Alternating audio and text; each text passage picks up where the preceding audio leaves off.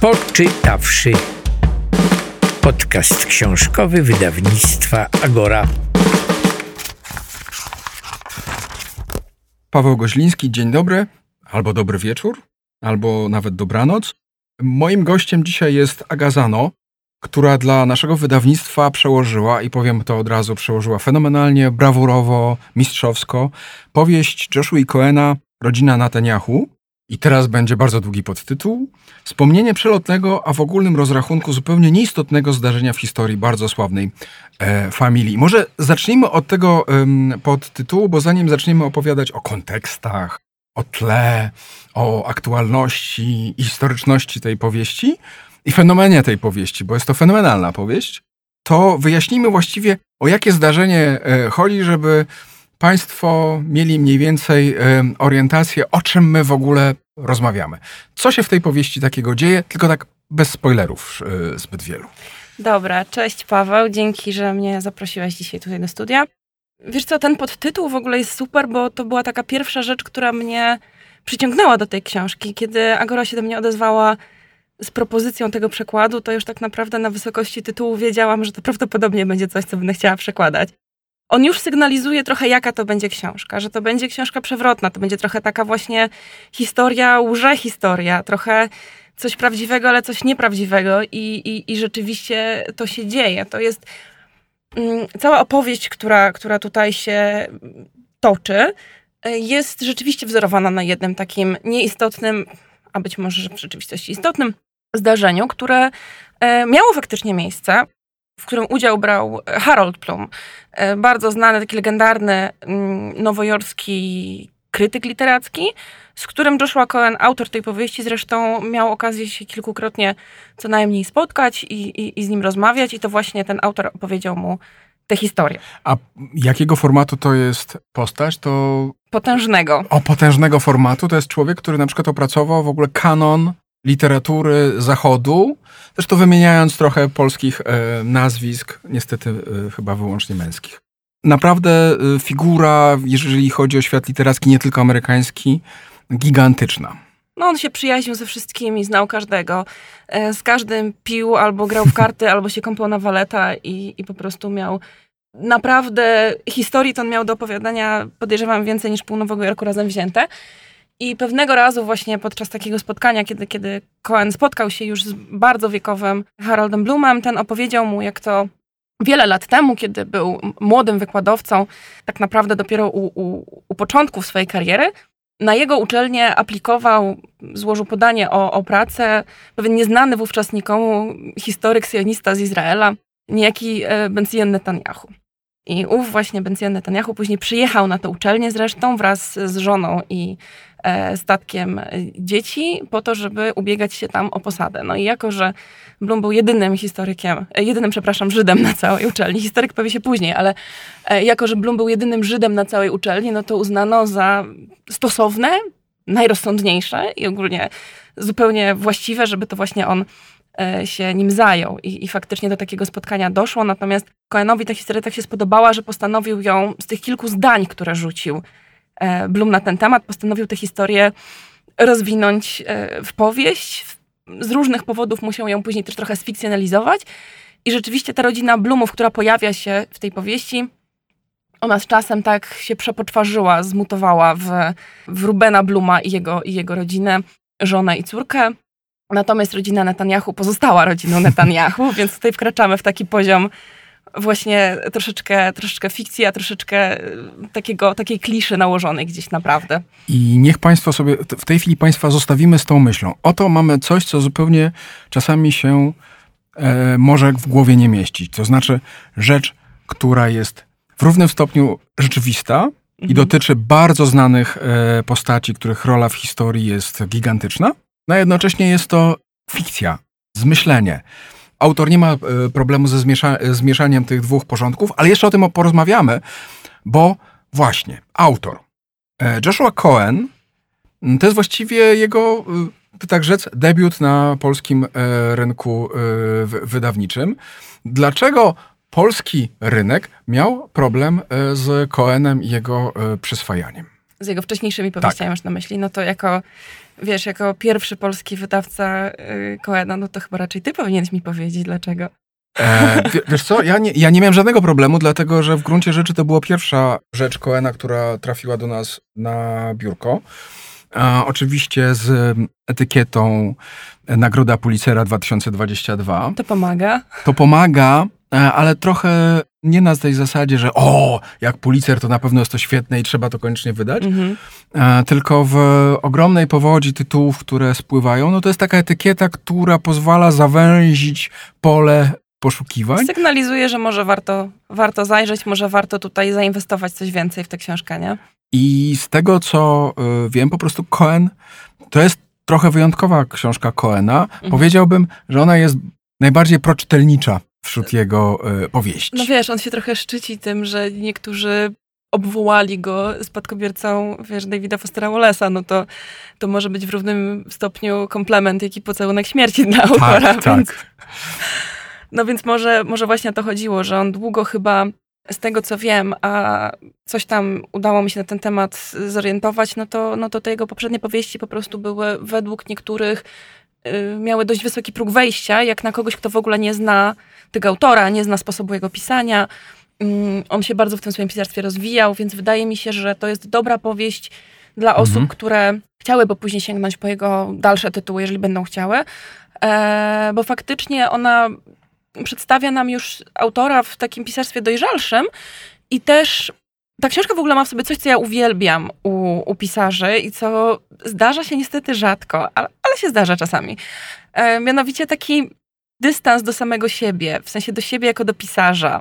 Nietraktowanie samego siebie i swojego pisarstwa, swojej twórczości e, z jakimś takim, wiesz, nabożnym nadęciem trochę, nadęciem, zadęciem, a on rzeczywiście tutaj bawi się i narracją, i konwencją, i trochę pogrywa z czytelnikiem, i pogrywa sam ze sobą.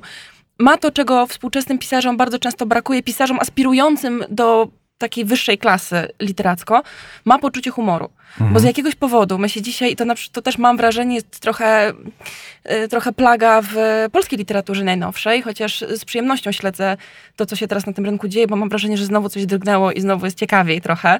To prawda. E, ale mieliśmy kilka takich dosyć chudych lat jednak i moim największym, tak, moją największą pretensją właśnie do, do, do literatury naszej, rodzimej, polskiej, młodej było to, że pisarze i pisarki traktują siebie tak śmiertelnie poważnie i swoje pisanie. I w ogóle jakoś strasznie się boją poczucia humoru, jakby to miało w jakiś sposób, e, wiesz, spodlić trochę ich dzieło, ich twórczość, że nie może pisać literatury, która jest dobra, a jednocześnie zabawna, albo nawet slapstickowa momentami, że to się wyklucza, że literatura dobra to musi być taka strasznie posągowa, nie?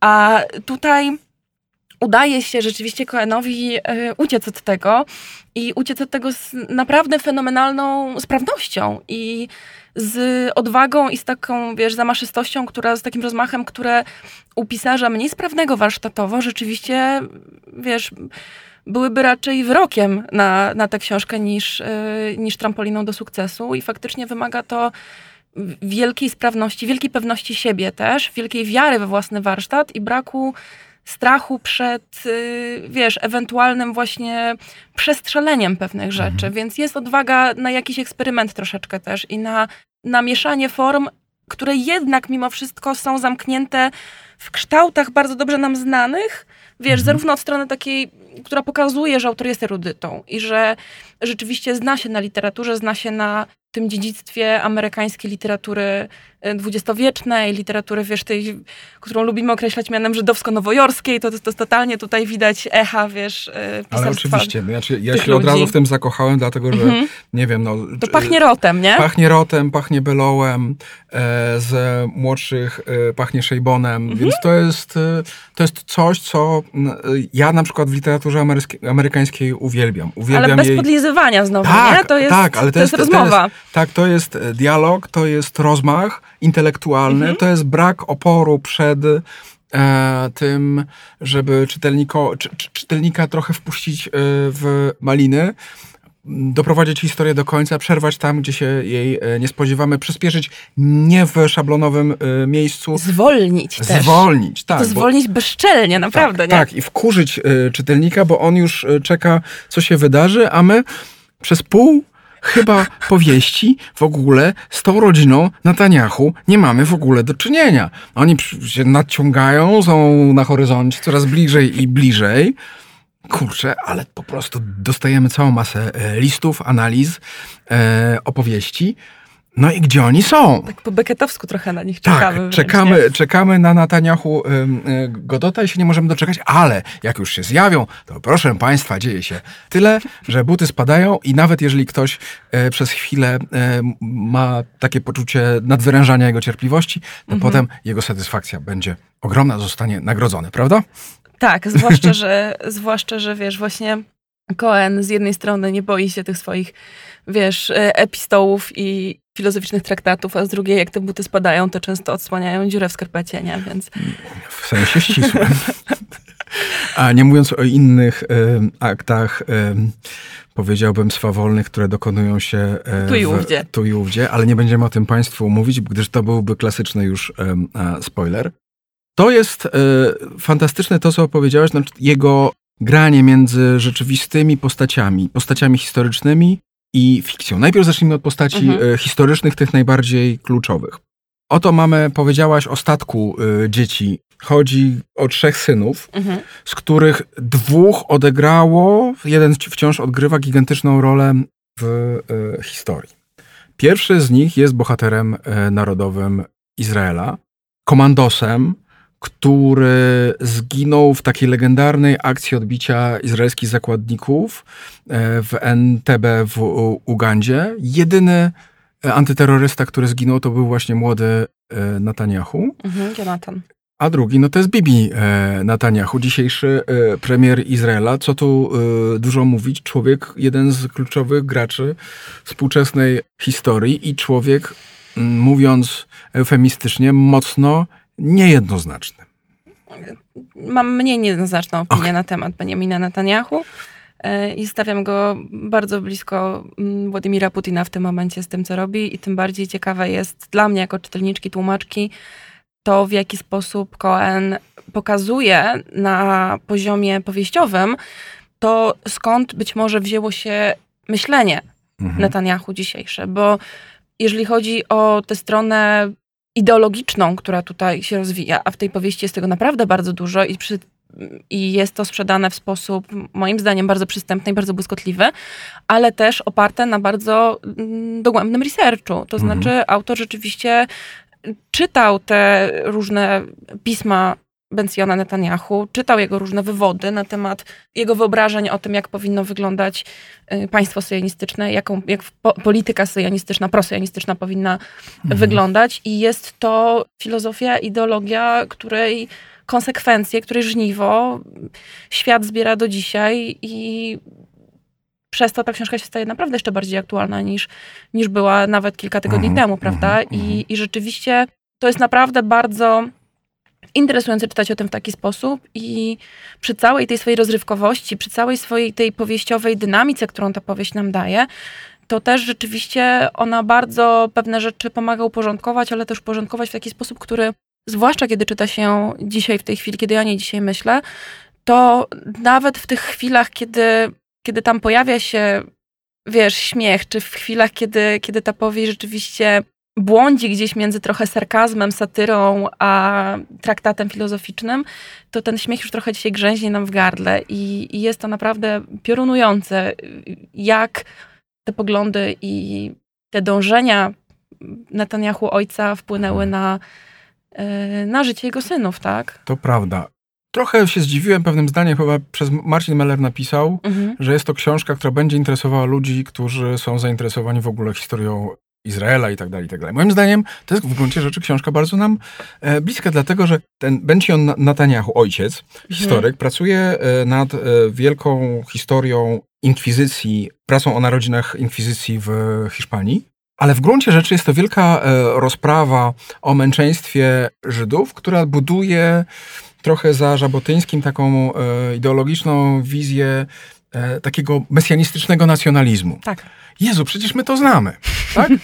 To się bardzo rozlewa dzisiaj. Tak. W związku z czym to nie jest książka, która jest e, tylko aktualna w takim sensie, że oto e, oświetla nam ideologiczny y, program premiera Netanyahu, także jak porządne przedwojenne pigułki, nie przerywając snu, ale też książka, która nam mówi w ogóle coś istotnego o prądach umysłowych współczesnego świata i znowu mówi to w ten sposób, że jest to nadal brawurowa, ironiczna powieść. Ale Izrael Izraelem, ale tam też sporo jednak to mówi o Ameryce. Niby z lat 50., ale y, to, jak się zachowują te władze uniwersyteckie amerykańskie, w ogóle amerykański uniwersytet jako fenomen i instytucja jest tam e, opowiedziany i pokazany w sposób, powiedziałbym, również mocno dwuznaczny. No mocno dwuznaczny, mocno, złośliwy, chociaż wiesz co, no nie wiem, czy tak różne od tego, co widzimy na polskich uniwersytetach dzisiaj bardzo często. To jest kolejna warstwa tej powieści, no to to jest powieść kampusowa też w dużej mhm. mierze, co jest e, jedni to kochają, drudzy nienawidzą, ale ciężko przejść koło tego gatunku, mam wrażenie, czytelniczo dzisiaj tak zupełnie obojętnie.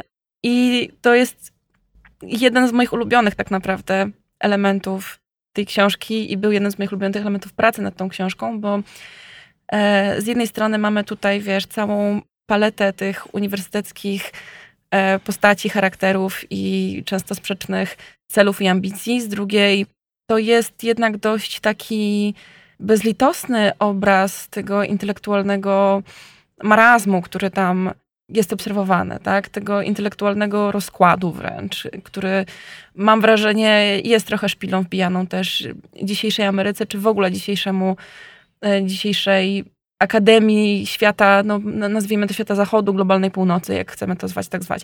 Czyli taki świat, który jest mocno skostniały, mocno skupiony na swoim białym, męskim, heteronormatywnym i amerykańsko-centrycznym podejściu, amerykocentrycznym w znaczeniu tym najbardziej typowym. Jest w tym dużo złośliwości, ale też dużo prawdy, tak, że faktycznie jest to jakaś kondycja intelektualna, która, która nam dzisiaj, do dzisiaj nam towarzyszy i która jest częściowo winna temu, co się dzieje też w innych częściach świata, tak? I jest to grzech, który popełniamy do dzisiaj, ten grzech intelektualnego zaniechania. I to jest tam bardzo mocno rozwinięte w sposób bardzo, e, bardzo atrakcyjny. Jednym z moich ulubionych fragmentów jest ten, w którym e, dziekan informuje młodego wówczas wykładowcę historii e, Rubena Bluma o tym, że potrzebują nowego nabytku na, na Wydziale Historii. Ruben Blum widzi już oczyma wyobraźni tę tabliczkę z napisem e, europeistom, e, kolorowym i Irlandczykom dziękujemy. Chyba tak to leciało, tak? Więc e, to jest coś, co mam wrażenie do dzisiaj odbija nam się bardzo mocno czkawką. Powiedz, bo to nie jest tak, że to jest taka książka, którą po prostu y, przetłumaczyłaś z, y, dlatego, że taką, taką masz pracę. Tylko czuć tutaj y, zaangażowanie nawet w, w dedykacji. Od tłumacza, co też nie jest stałą, y, taką zwyczajną y, praktyką.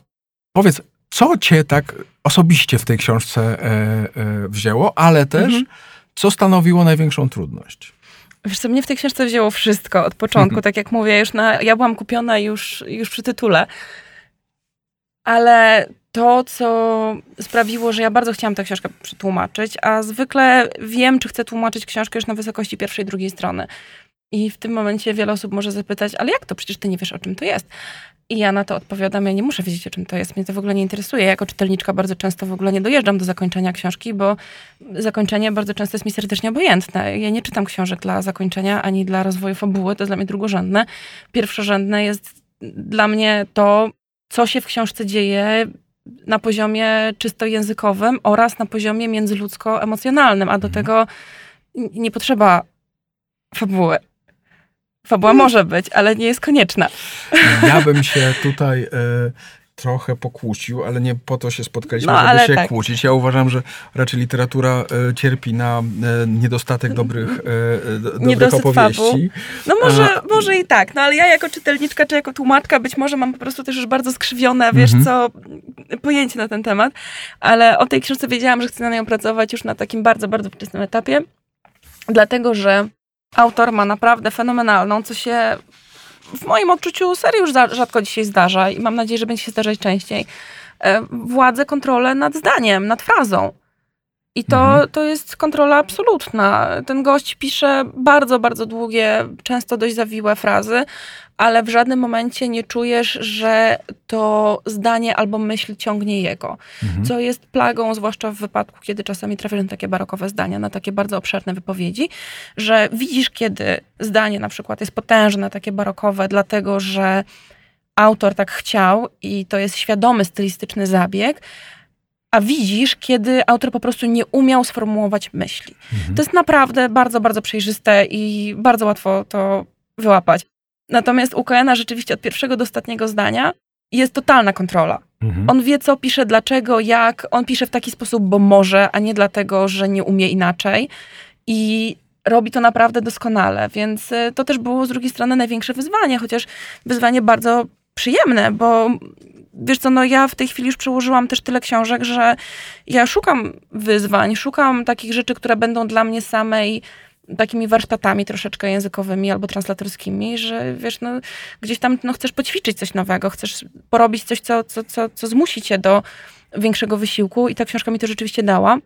No i tutaj tym największym wyzwaniem faktycznie było e, podążanie za tą frazą i oddawanie jej sprawiedliwości, bo w momencie, kiedy budujesz frazę, która jest, wiesz, rozleczona na pół strony albo dłużej i ma ileś wtrąceń, ileś nawiasów, ileś wnioskowań po drodze i one wszystkie muszą, wiesz, się zamknąć w sobie, one wszystkie muszą dostać właściwą konkluzję, też na poziomie po prostu gramatycznym, a jednocześnie to się musi dobrze czytać. Ty nie możesz w trakcie, jako czytelnik, ja nie mogę pozwolić na to, żebyś ty w trakcie się tym zdaniem znużył, zmęczył, zapomniał, co było na początku, albo do czego właściwie ten wywód prowadził, co sprawiało, że bardzo często musiałam te zdania zupełnie przeorganizowywać, więc e, to jest też jeden z takich najczęstszych błędów translatorskich, że się tłumaczy składnie za oryginałem, tak? Że po prostu też jedziesz za myślą, tak jak w Mhm. oryginale. I to jest coś, co, czego trzeba świadomie unikać, tak? Tego tłumacz musi świadomie unikać i faktycznie tutaj ta praca wyglądała tak, że ja czytałam zdanie, musiałam to zdanie prześledzić, zrozumieć,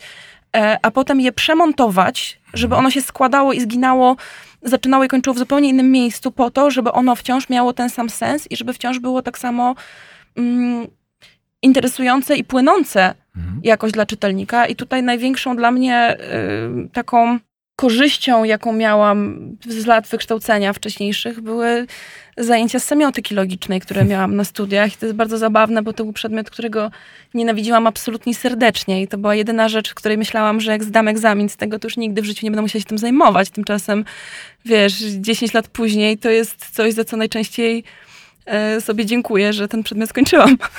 Ja to sobie tak mówię, możesz mnie zaraz ochrzanić, że No nie mam, e, bo ja nie mam doświadczeń e, translatorskich, tylko, tylko w łacinie, że to w gruncie rzeczy nie chodzi o przełożenie książki, tylko chodzi o przełożenie idiomu autora. Znaczy zna, znalezienie takiego e, odpowiednika języka, e, wzoru języka w, w swoim w, w, własnym e, zapleczu językowym, żeby to po prostu o- odtworzyć, ale nie, nie, nie ma sensu, znaczy, że literalne tłumaczenie słów to jest zawracanie głowy. Trochę jak opowiadałaś o tym, jak się zabierałaś do tej książki, to trochę wygląda na to, jakbyś była nie tylko tłumaczką, ale też czytelniczką. Znaczy, że, że proces tłumaczenia trochę przypomina też przyjemność Mm. e, odkrywania innego świata i to w sposób niedostępny dla takiego e, normalnego, powiedzmy sobie, czytelnika.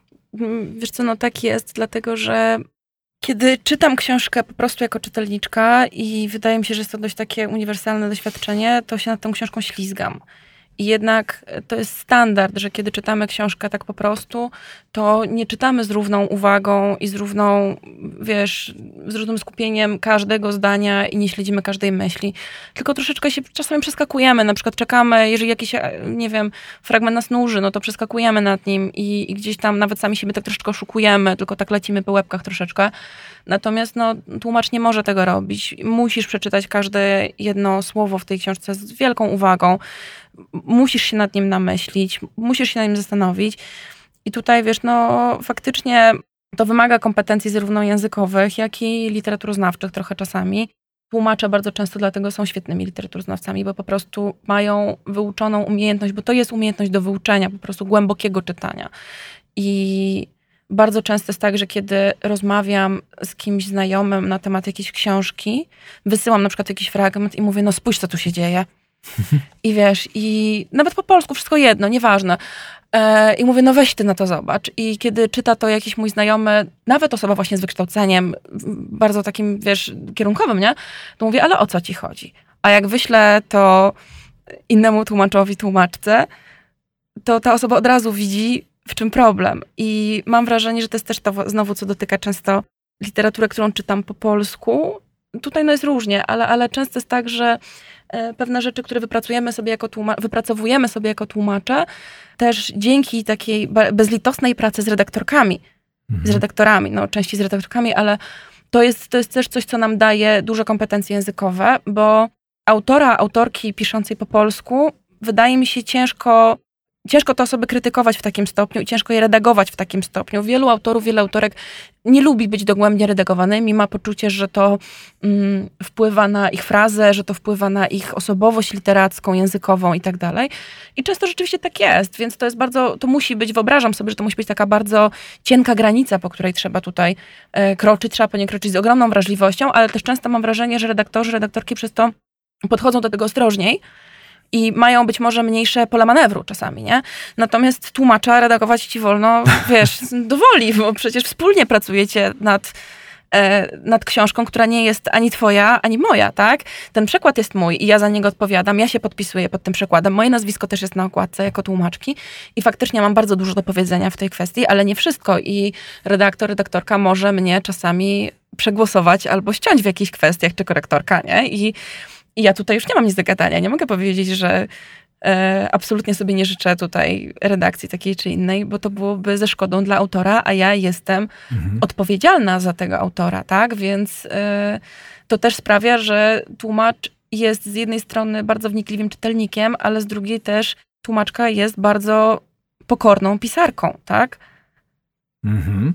A powiedz mi, czy zdarza się e, tłumaczowi nie rozumieć? Oczywiście, że się zdarza, to jest najgorsza rzecz na świecie. Ale wiesz co, mm, tutaj są we mnie dwa wilki teraz, jak jakby do tego podejść. Z jednej strony zdarza się, że tłumacz nie rozumie, bo ma poczucie, że coś mu umyka. Dobry tłumacz, dobra tłumaczka wie, potrafi zauważyć w tekście pułapkę. Mhm. I to nie chodzi o to, że tę pułapkę autor zostawił celowo. Chodzi o to, że widzisz, że w tekście coś ci nie gra. Że tam jest coś, czego ty możesz nie wiedzieć. Mhm. W pewnym momencie, po iluś latach, po iluś książkach, po iluś tam tysiącach przetłumaczonych stron, zaczynasz po prostu wiedzieć, kiedy jest ten moment, w którym to być może ty czegoś nie skumałeś. Na przykład, że to jest kryptocytat. Na przykład, że to jest kryptocytat, albo że tutaj masz jakiś idiom, albo że Mhm. być może to słowo jest użyte nie w tym znaczeniu, e, które ty znasz, że może to słowo ma jeszcze jakieś znaczenie, którego ja nie kojarzę, mimo że mogłabym przetłumaczyć to zdanie i ono miałoby jakiś sens. Oczywiście czasami na to wszyscy ślepniemy i to, co wtedy robimy, to jest tak naginamy to zdanie, żeby pasowało nam do naszego wyobrażenia tego, czym to zdanie jest. I to jest błąd, ale to jest błąd, który każdy popełnia, bo jesteśmy, wiesz, no, białko jest omylne, no przykro mi. Tak, tak, E, interfejs białkowy, wiadomo. Interfejs białkowy jest omylny i, i jest omylny w sposób o wiele zabawniejszy niż, e, niż sztuczna inteligencja, więc Sztuczna wychodzą z tego czasami śmieszne tępa. rzeczy. Tak, więc wychodzą z tego czasami naprawdę Tak, tak, tak. prześmieszne rzeczy. E, więc to jest jedna rzecz, która się dzieje, jak tłumacz czegoś nie wie. Dzieją się różne cuda wtedy w tekście i może dojść do bardzo zabawnych przekrętów, ale to nie zawsze świadczy o niekompetencji tłumacza, tylko czasami o tym po prostu, że właśnie jako białko jesteśmy omylni, omylni czasami jesteśmy też ślepi na pewne rzeczy i czasami robi, robimy pewne rzeczy na autopilocie. I no niestety to się zdarza. Od tego jest dobra redakcja, żeby to wyłapać i żeby powiedzieć, hej, ale może Mhm. jednak w tym miejscu nie chodzi o to, tylko coś innego. Ale też jest, in, te, też jest tak, Mhm. że to tłumacz jest ostatnim i czasami najwnikliwszym redaktorem. Znaczy Tak. on e, często w, w, tłumaczeniu dopiero e, wychwytują tłumacze rzeczy, które autora. przepuścił i autor, i konsultant, i redaktor, i, i korekta. Mhm. Tak mi się zdarzyło w przekładzie jednej mojej książki. Prostu, e, nie, nie przyznam się Państwu, o jaki błąd chodziło, ale błąd straszliwy i został dopiero wy, wyłapany przez tłumaczkę. Dziękuję Mhm. tłumaczom wszystkim. Składam te podziękowania na Twoje e, ręce. Przyjmuję w imieniu nas wszystkich. Zresztą, wiesz, no nawet w przypadku książki tłumaczonej, to tłumacz jest zwykle, czy zwykle często ostatnim czytelnikiem, e, ostatnim czytelnikiem. Ja przynajmniej przez to jestem trochę e, upiorem e, moich wydawców, chociaż tak naprawdę myślę, że się z tego cieszą, bo ja proszę o wgląd do książki na każdym etapie pracy. Po redakcji, po drugiej redakcji, po korekcie, po drugiej korekcie. I zawsze potem piszę, że jeżeli jeszcze są jakieś zmiany w tekście, to ja proszę o przesłanie mi tych zmian. I to nie jest dlatego, że ja mam ochotę się każdemu rzucić do gardła za to, że zmienił mi przecinek w tekście, tylko dlatego, że ja sama wtedy dostrzegam wiele rzeczy. Albo na przykład czasami jest tak, że zmiana korekty albo redakcji jest w dobrym miejscu, ale nie jest też do końca trafna. Mhm. I wtedy ja też mogę posiłkować się tym, że dobra redaktorka dostrzegła, że w moim tłumaczeniu było coś nie tak, albo że na przykład umieściłam jakieś niestosowne słowo, zdanie, cokolwiek, ale ja mogę wtedy zaproponować coś, co będzie bardziej pasować do tekstu, no bo to ja ten polski tekst napisałam, więc go bardzo dobrze znam i mogę zaproponować coś, co tam wejdzie wiesz, zgrabniej na przykład, mhm. nie? Lepiej, więc często bardzo e, dobry redaktor, dobra redaktorka cię popycha w stronę tego idealnego rozwiązania i pracujecie nad nim razem. I to jest bardzo ważne, żeby umieć pracować z osobą, która cię redaguje, nie? I to, to jest wielka wartość. Naprawdę im dłużej pracuję w tym zawodzie, tym bardziej doceniam możliwość współpracy z redaktorami, z redaktorkami, bo ja się dzięki tym ludziom tyle nauczyłam, że naprawdę nie sądziłam, że, że kiedyś będę mogła czuć taki rozwój. Mhm. Ja takiego rozwoju nie czułam stu na studiach, nie czułam go w szkole, nie czułam nigdzie, nie czułam, że się tak rozwijam, jak podczas wieloletniej współpracy, wiesz, z osobami, które mnie redagowały. Jako e, redaktor i w imieniu redaktorów przyjmuję te komplementy, bo chyba są to jednak komplementy. Oczywiście. Na klatę i bardzo jestem e, szczęśliwy i dumny.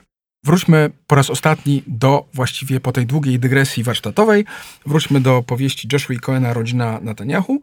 Wiesz, ja czasami po naszych rozmowach w naszym podcaście mam takie poczucie, że może przestraszyliśmy czytelników y, naszą rozmową przed. Y, I teraz będą się bali.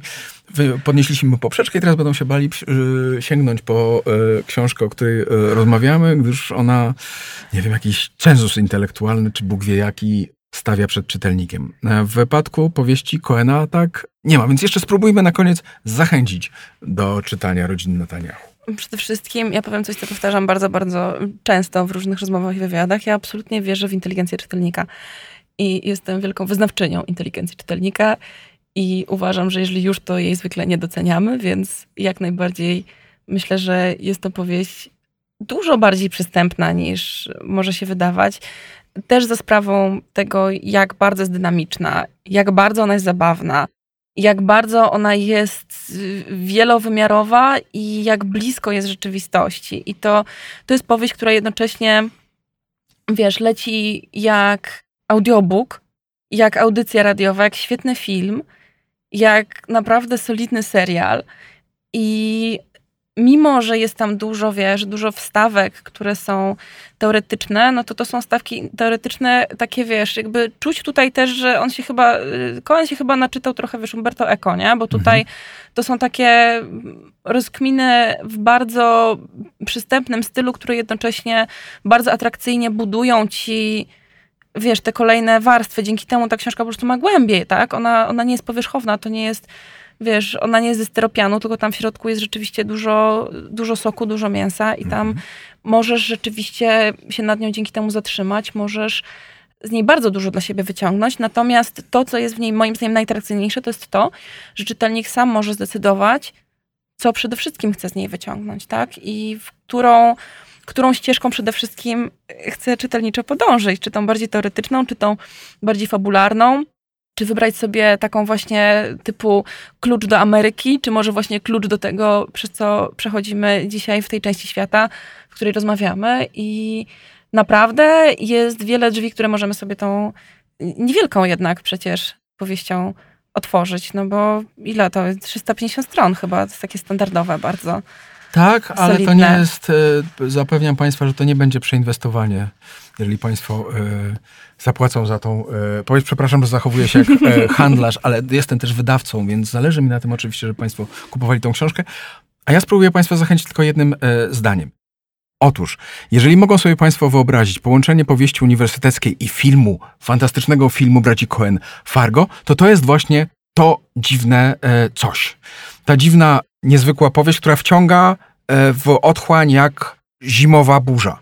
Rodzina Netanyahu Joshua Coena w tłumaczeniu Agi Zano. Rewelacyjna rzecz do czytania o każdej porze dnia i nocy, o każdej porze roku. Serdecznie Państwu dziękuję za wysłuchanie nas w podcaście wydawnictwa Agora Poczytawszy i do usłyszenia.